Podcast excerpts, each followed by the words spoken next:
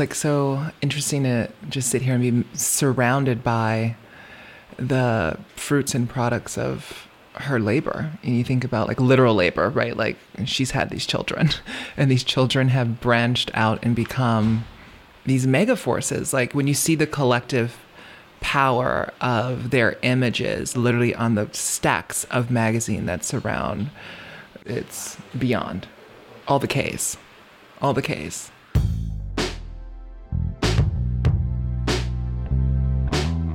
i'm janet mock and this is the finale of the first season of never before i'm sitting in the office of my guest kris jenner she's the matriarch of one of pop culture's most visible and influential families the Kardashians. She's also the executive producer of the reality show that stars her family, Keeping Up with the Kardashians, which just celebrated its 10th anniversary.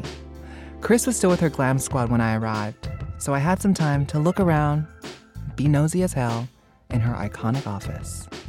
I believe that's a Golden Globe on her fireplace mantle. In her CEO placard, her name placard says, I'm kind of a big deal. And the placard doesn't lie. Kris is a huge deal. She is the ultimate momager, a mother who also manages all of her children's careers. And for those of you who haven't logged into the internet for the past 15 years, I'll outline the whole family for you. There's Kourtney, Kim, Khloé, and Rob from Kris's first husband, Robert Kardashian, the attorney from the O.J. Simpson trial. And then there's the next generation, Kendall and Kylie Jenner, from Kris's second spouse, Caitlyn Jenner. Oh, and the Hermes chairs that we're sitting in have to be blanketed because they're very expensive. And cream. They look like little lambs. Mm-hmm. Kris had two Hermes lambs. Hermes lambs. Hermes lambs. and let me tell you, Hermes chairs were just the tip of the glamour iceberg. Kris's home in Hidden Hills, California is all sleek luxury. I can report that having used the guest bathroom, it is notoriously all black. Mm-hmm. The toilet paper is black. I've used the black toilet paper, and I found the mysterious button to flush on the very black, fancy toilet. There's also like a signed Michael Jackson thriller time cover from the 1980s. So maybe there's a link there. Or maybe it's just because Michael was king. But what's the connection? Just being a fan? I think I found my icebreaker. And that's when Kris walked into the room. One thing that I noticed just walking into your, your office space is it communicates two loves of your lives. In my just brain okay. of things, it's your daughters. Yes. Your children. Yes. And Michael Jackson on the mantle? what, what's that story behind the time cover? Well, first of all, I'm obsessed with Michael Jackson and the whole family. And um, my son in law Scott, who I call my son in law, for Christmas gave me that. And it's a collaboration of Time Magazine meets Andy Warhol. So it's actually an, a piece oh of art. God. And it's signed by Andy Warhol. And it was his painting of Michael on the cover of Time. Mm. So it's about these two amazing, iconic pop culture phenomenons, and they collide on one cover and it speaks to such a beautiful insight into you, right? You're you're you said you love the Jacksons, right? Uh-huh, As a family, you I have a family business in that same sense. Yes. And then Warhol notoriously talked about the sense of everyone going to have that 15 minutes of fame. That's right. Right? And so like we all will have these moments in the sun to burn bright. But what you've done so powerfully and what's so influential about you is that you've been able to turn your love of your family into brands? What, what well, what, I turned my 15 minutes into 30 somehow. I think I just added another few minutes onto that. well, know. 13 seasons of any television show, period. Well, I remember, listen, I'm really proud of my kids. And I think, you know, to celebrate that is is powerful. I remember the first time one of my producers from Bunim/Murray, who's our production company, they called, Jeff called and he said, Congratulations, you've just done more episodes than I Love Lucy. Wow. And I was like, what? I mean, that was like because I Love Lucy, I grew up on I Love Lucy. Mm-hmm. And so, you know, it was certainly an accomplishment to be able to do something that was entertaining and that was such a big production and so amazing. And you know, And a some- family sitcom. Well, exactly. I mean, some people will say, "Oh, they're just famous." You know, what they're famous for being famous. Well, no, we're famous because we've had maybe eight or nine television shows on the air, uh, keeping up with the Kardashians, along with all the various spin-offs and all the various cities, and you know, we have- Miami, New York City. yeah, Miami, New York City, Wedding the specials. Hamptons, Paris, wedding specials, junk in the trunk, you know, blooper special. I mean, there's so many things that we've done aside from just keeping up with the Kardashians, but I'm really proud of the franchise that we've built. And I think that it takes a lot of perseverance and work ethic and time. And I don't think anybody really understands what it goes into to really produce, build, create, and film a television show in front. for it yeah and and be out there. And then you have to it's the it's promoting it. And it's all the social media that goes along with it and all the appearances and interviews and travel and you know.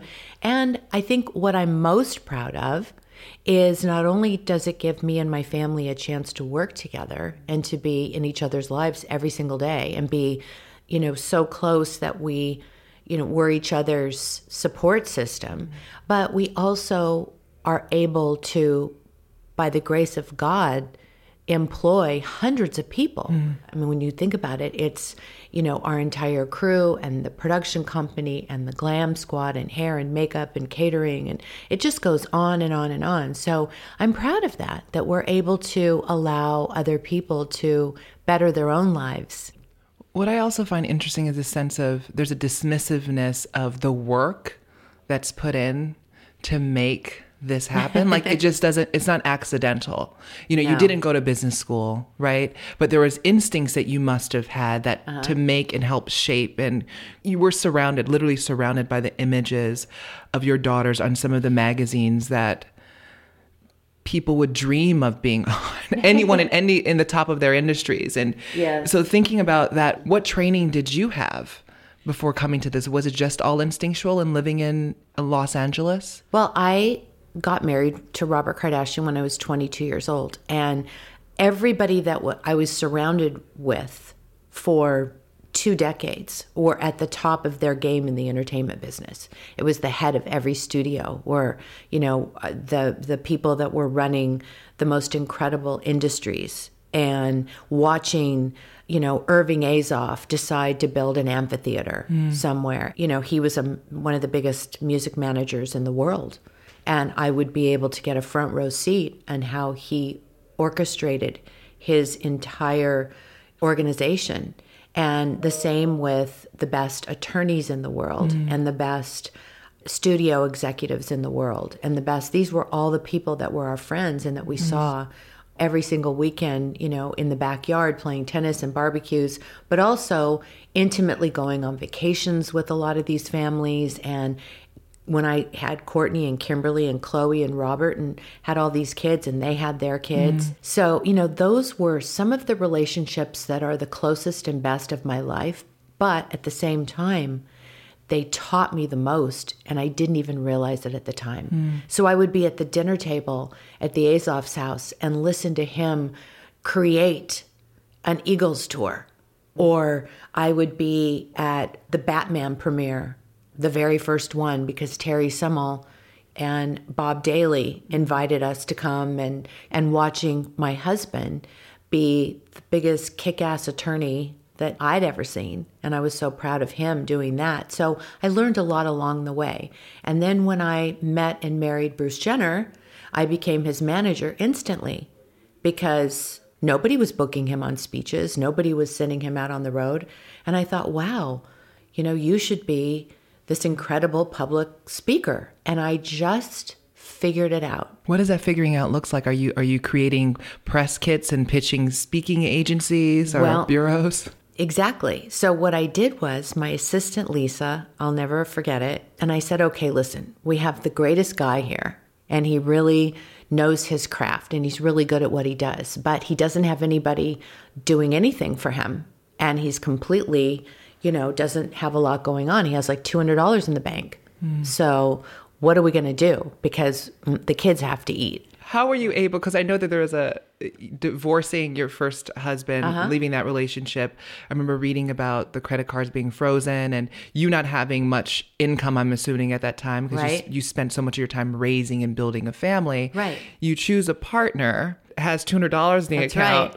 What? Wait. Well, it didn't look so good on paper. so was it love? What was did it? well yeah i fell in love with him mm. 150% and i've always looked at things like we're just going to figure this out like i don't stop and think about what's the plan here you know i just went for it and i realized after we got married and i had a limited amount of money and i said okay we're going to move into this house and we're going to you know work hard so my assistant and i literally decided he didn't have a business card, he didn't have a bio, he didn't have a press, nothing. And there was no internet that I, you know, that I used or knew about. Mm. I mean, I had a cell phone the size of a brick.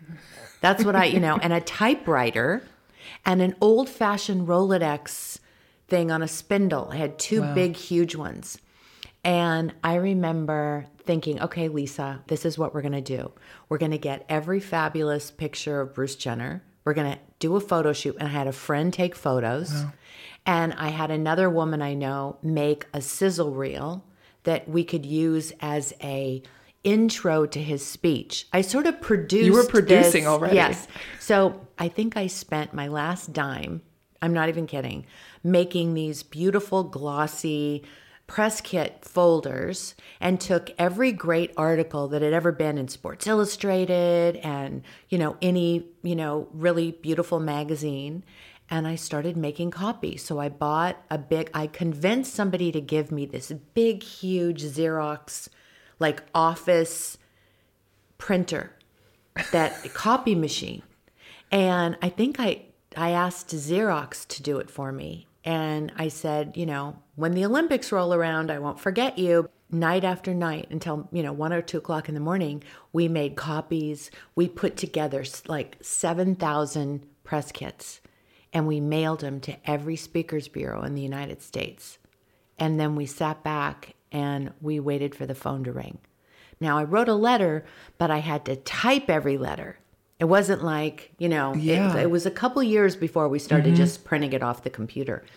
And I just held my breath and the phone started to ring. And little by little, we started booking these speeches for Visa and just different companies that were, you know, Coca Cola started booking him.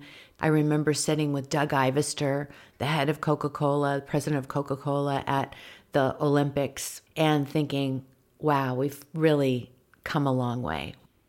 the team portion of it is is powerful. Because I feel like oftentimes when you know there's one person that's fronting right? There's the star and then there's the person behind them that's you know I, I, let me speak you know my husband. He's he's the one that feeds me buys the groceries walks the dog counsels me helps me run through lines or you know questions you know all this work that no one sees that's so much a part of the investment. But when you're in a relationship you're not taking anything from that. You're benefiting from just like the pride and the joy and da da da. Right. but hearing you speak about this for the first time it mm-hmm. to me it makes sense. You know, a strong woman doesn't just get there because she woke up one day and she was mm. strong. You know, a strong woman is, it's almost earned. You know, you go through a series of events in your life that make you stronger each time. And if you can keep getting up and dusting yourself off, it's very rewarding. That was an extremely rewarding time for me because I used to go to bed at night and lay down and put my head on the pillow and think,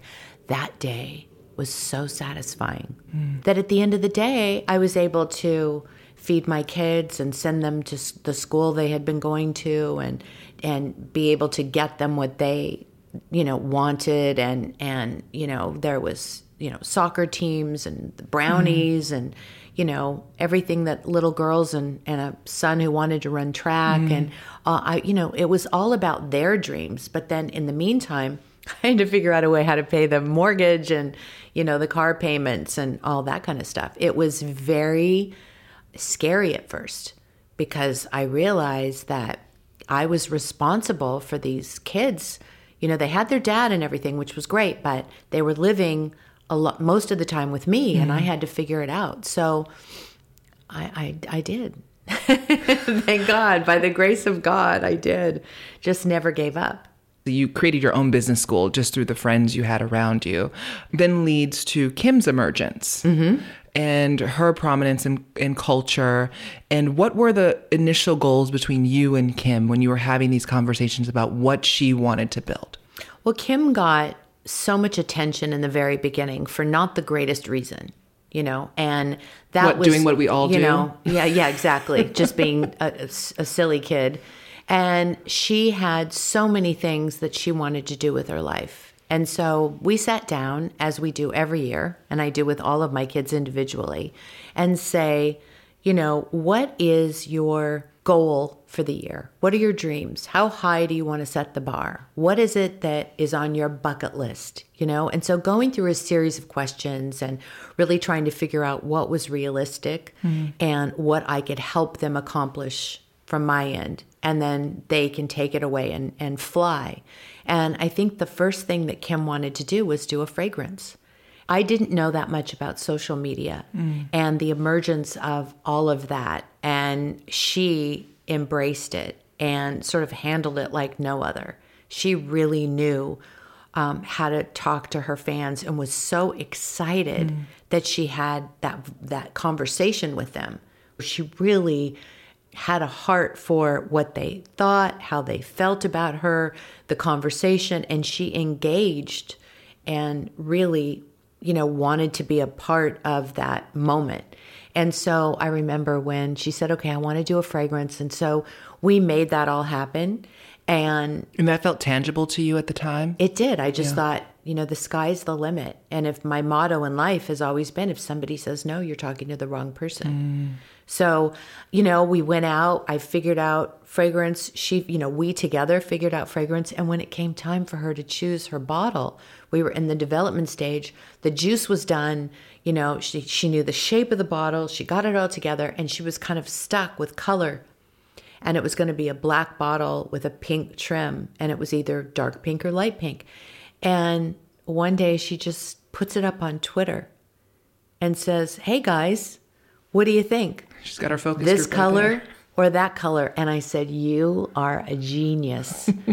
That's really the moment that i would have to say i learned some boundaries about when to jump in too much with my kids and their you you know our mm-hmm. businesses because we work together on all of the things we do.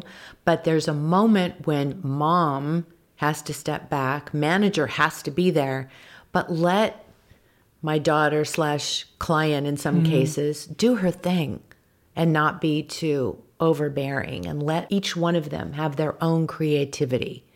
And I can be in the background and do the business deals, but let them do their thing and be the face of their own dreams. Mm. And so how that that balance that you've I'm assuming you've discovered just through experience between Yes, the line of, of mother and manager. And so when something controversial or scary or happens in Mm-hmm. the family or with one of your client slash children or children slash client, I, I would assume it is. yeah, wear a lot of hats for sure.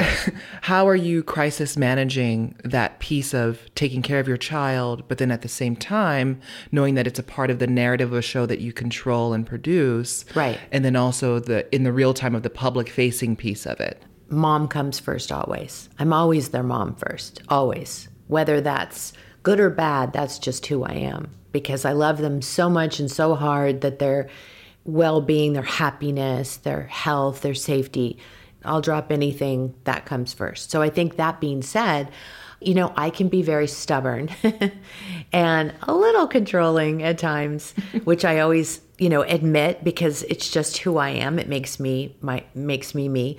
But I've also learned how to be quite strategic and smart about learning that it does take a village. And we've developed such an amazing team. And as part of that team, it was really important to me to put together some of the best crisis control managers and public relations people and attorneys and just you know I I learn something new every single day. Mm-hmm. And I think when you stop learning, that's not a good thing. It's not good for me. I like to be stimulated, but I also like to be able to step back and take a look at something and say, okay, these things need to be in place before, you know, anything else can mm-hmm. happen. So that if something does happen, everybody can jump into action and I can worry about my kids as their mom and be there for them hook, line, and sinker. Like, you know, I can be the best mom I can be if I know that everything else is being taken care of. So I think that's one of the things that I'm most thrilled about these last couple of years is we have a really great team in place. It's having a great self awareness to know that when you need to fill in the gaps of who can come in and help do this part because this is not what I'm skilled at doing. I Exactly. You have to know your limitations. And sometimes if I'm emotional about something, it's better for Judy Smith to step mm-hmm, in mm-hmm. or for Ina to step in or for Carrie to step in, you know, just the different teams. Mm-hmm. Everybody has such a great support system. And that's what they're here for is to help help me help them you know Yeah. it is something that i've gained a certain amount of knowledge along the way that's really helped me help my kids and you have to say okay i'd love to run the show completely but i need to take my ego out of it and i need to make sure that everybody's best interests you know is met at all times so that you do have somebody on standby if something goes awry. And a lot of times it, it is me hmm. but you know you have to really think about it. And then when somebody else needs to come in and step in that they're right there Were you always as confident? Like I know you describe yourself as a control freak, and that's a part of the ongoing kind of like your character on on the show. well i think it's not just the ongoing character. I think people on social media can be very mean. Mm. You know so you say it once and you're kind of like huh, i'm such a you know like being silly.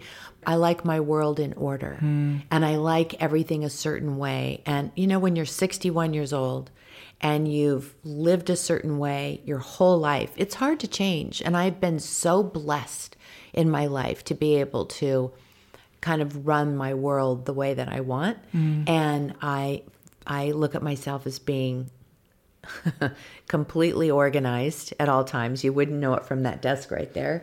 But I It looks pretty really. I really I really take great joy in in having my my house in order. My house means a lot to me. It's like mm. my my safe place. Mm. So I like everything the way I like it. It makes me really happy to be able to have a place where my kids come to every weekend and when you see me, I mean, we're completely ourselves on our show. Mm-hmm. We don't have scripts. We mm-hmm. don't even, I'm shooting this afternoon. I don't even know what, you know, I have no idea what tomorrow's going to bring or what this afternoon is mm-hmm. going to bring. But I do know that I have kind of a very sarcastic, dry, witty sense of humor. Mm. And I think that at first people didn't get that, you know, side of my personality because I'll say things meaning like I think I'm hysterical. And apparently I'm not. So I, my side job will not be a comedian. I will not be going on tour. But I think people took that in such a literal mm. way in the beginning. So then I became this um, control freak in a bad way mm. when it could be a very positive thing to learn from. I mean, mm. 90% of the people are so amazing and kind and you know good and can learn and and they appreciate mm-hmm. you know what we put out there into the universe.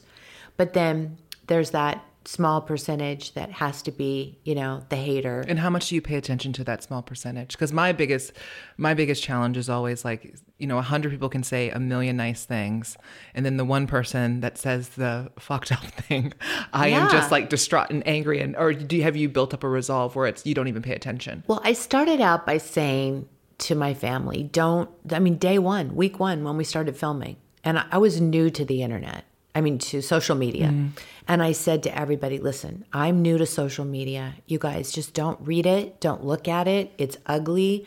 You know, it's they say ugly things about everybody. It's not just you. Mm. I mean, they hate on the nicest people that I know personally really well. And they will build you into a character that you're not. Mm. So don't read it.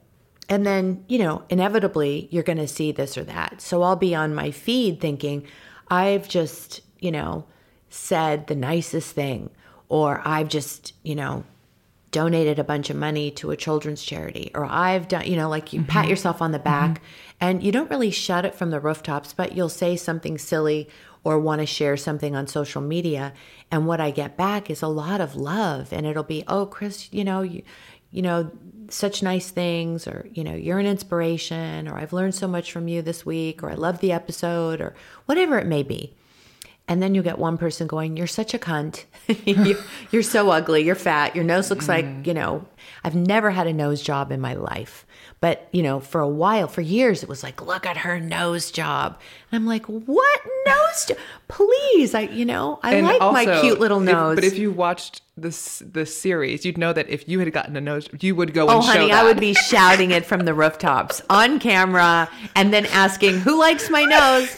But, um, that, you know, that's why my personality is mm-hmm. silly and playful. Mm-hmm. And then I, early on, got squared off into this cage of control freak. But when you read those one or two comments when somebody really punches you down, and I even know, I know that it's probably a 15 year old, you know, mm-hmm. in Iowa who is very angry at the world or at life or, you know, mm. maybe can't, you know, find their way in mm. life or just lost somebody that they love. Mm-hmm. And, you know, I try to imagine myself in a position like that and think I would never say anything ugly to anybody because I was raised that if you don't have anything nice to say, don't say anything at all. Mm.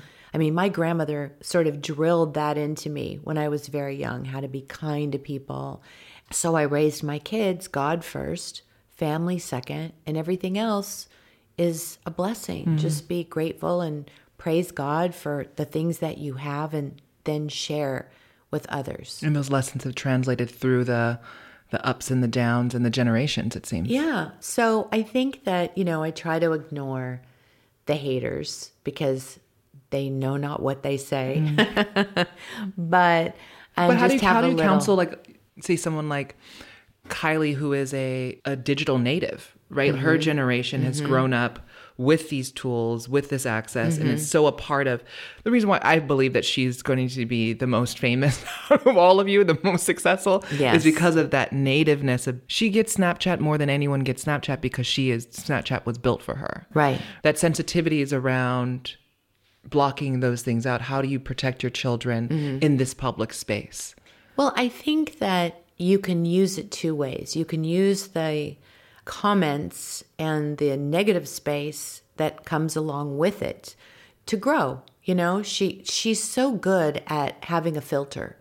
She knows what to edit out and use to grow. Mm. And I've learned that from Kylie. Like I'll say, "Why are you even paying attention to that?" She goes, "Because I I love my fans and I want to know what they have to say and that's very helpful." And then she finds things out through social media and she turns around and fixes them immediately, especially business-wise. Mm. She's found it an amazing tool, you know, as she's manufacturing her makeup and and developing that business because she learns a lot. She learns just like Kim did 10 years ago. Mm-hmm. She's using social media as a tool to really speak to her followers. Mm. And then, you know, I said to her last night, she was here last night, and I said, you know what? I really love how you're doing these makeup tutorials again. You know, she does them and then she takes a little I heard break. she's the then- best makeup artist. But like, out of everyone, she can do her own glam very easily. she easily. loves her own glam. She does it most of the time. Wow. Because she, you know, she experiments and mm-hmm. does different looks with her makeup, and she's so good at it. But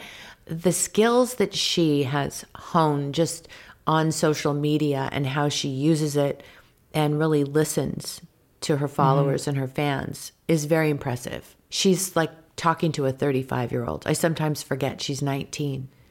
19, I know. It's wild. It's wild in the sense of like having watched every episode and some of them to my husband's irritation twice. Tell him I'm Uh, sorry. or you're welcome. whichever. No, but he's like secretly fascinated, but he pretends that he isn't. Yeah. Um, but he loves it because he's sitting right there, and he's just like, "Why did she do this?" Or what, you know. Um, we are endlessly analyzing Kourtney. I know she's a real person, but anytime Kourtney. Kourtney cries, I'm always like.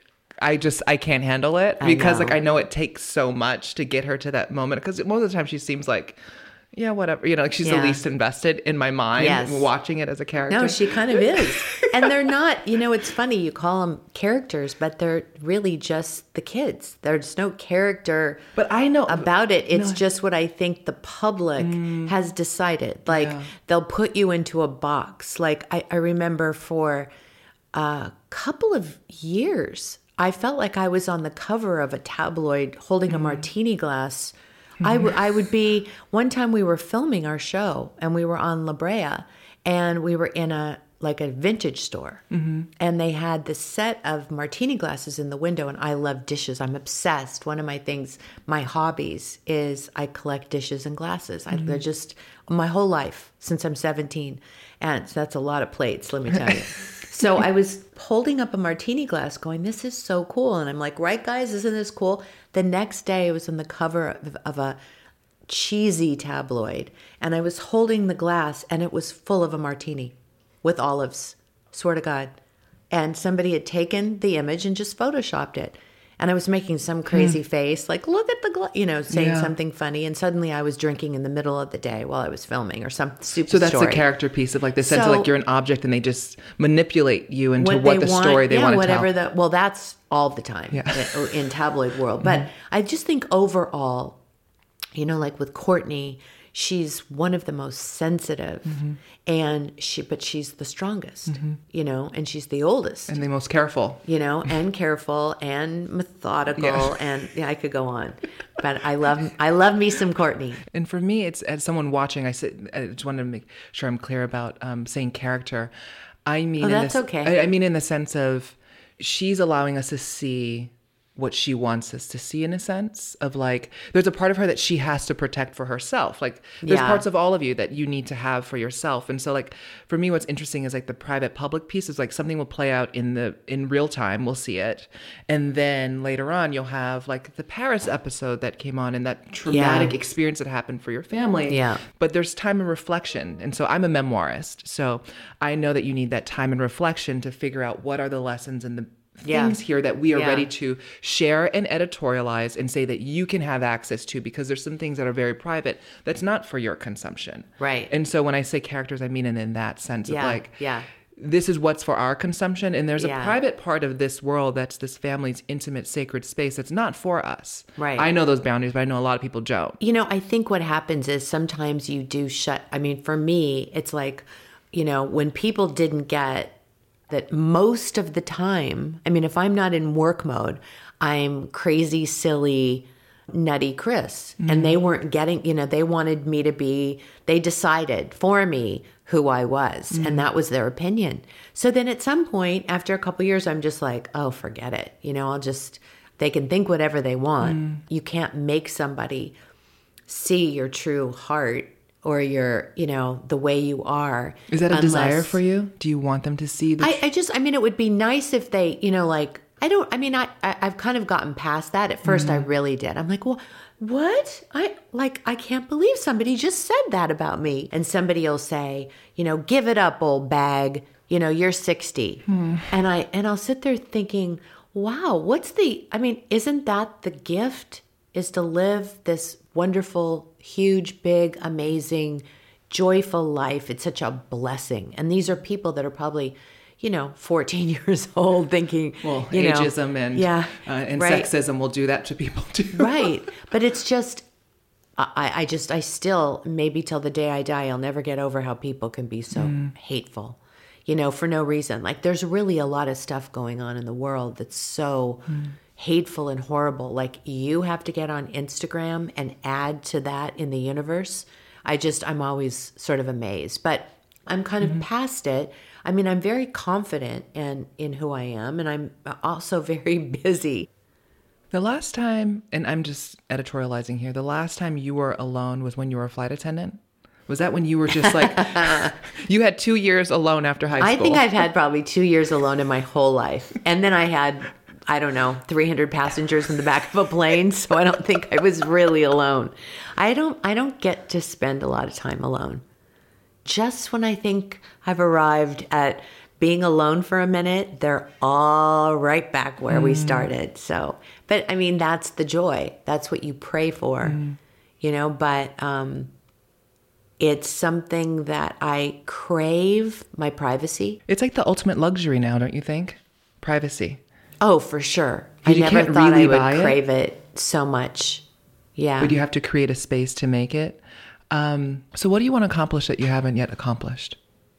I for think Kris. For Kris. for Kris. Oh my gosh. Well, I think I love filming my show, but I think I'm happiest making sure the girls are settled and and and good. I like like watching them thrive and shine and do the things that they love to do. Makes me really happy. And if I can be, you know, helpful on the back end and kind of behind the scenes and make sure everything goes well and that they have the right people in place mm. and they're working with best of class, then that makes me happy.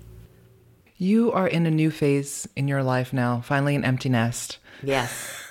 Oh, uh, it wasn't an empty nest here all weekend long or last night or I mean they keep so coming like back. One. No, I called my I called uh, Kendall and Kylie yesterday and I said, "You know what makes mommy, they call me mommy. Do you know what makes mommy feel good?" And they're like, "What?" And I said, "The fact that you guys have your own homes and you live on different sides of the city and you have big lives and you're always traveling, mm-hmm. but yet here you are all the time. Wanting you know, even here. when we're not working or filming, they're right here. Mm. That's a really, really, really big blessing for me because I think, wow, you know, I must have done something right for them to want to just be here. It's really something. And, you know, Kim and I were talking this morning and we're having a sleepover tonight. And that's, you know, mm-hmm. she's 36 years old mm-hmm. and she's got two kids and a fabulous husband and you know i thought this morning when i was getting dressed i thought that's really cool. We're having a sleepover. Mm. just because we want to. That's special. It's kind of it's kind of amazing. But that does come through that sense of love and family first. Just that's the thread that i think from your mother and her mother to how you've mothered your children that is very and they're clear mothering their kids. Yes exactly. Yeah i mean what you leave behind are your kids mm. and that legacy and your grandkids. And yesterday I was going through my stuff for Easter and I came across porcelain bunnies. Kim, I loved bunnies, mm. I mm-hmm. guess, when I was 23. And I made this big bunny room for Kim. And it, she had a bunny bed and bunny wallpaper mm. and, you know, bunny everything. And I got these beautiful porcelain bunnies that she had in her room her whole, like when she was four. And I gave them to North yesterday. Mm. And she called me last night and said, North is so excited about the bunnies. And I said, Did you tell her the story that they used to be yours when you were a little girl? And she said, Yeah, she's so happy, mom. So that made me happy that little things that I did for Kim when she was three or four years old, I was able to pass down to my granddaughter, and it made her so happy. Mm. And everybody appreciated such a silly thing, but that makes you so happy. Well, that's a perfect way to end the podcast. Thank you so much for for your time. You're welcome. Thank you so much for coming and and doing the interview. It's been fun.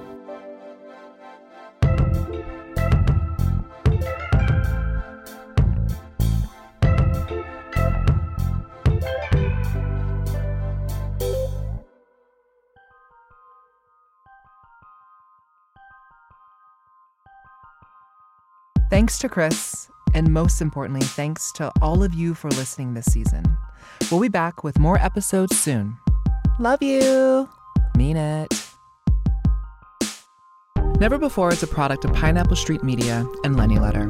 It was produced by Jenna Weiss Berman, Ricky Novetsky, Josh Gwynn, Liz Watson, and Barry Finkel. Our executive producer is Lena Dunham. Special thanks to Max Linsky and Ben Cooley. Our music is by Hansdale Hsu. Thanks so much for listening.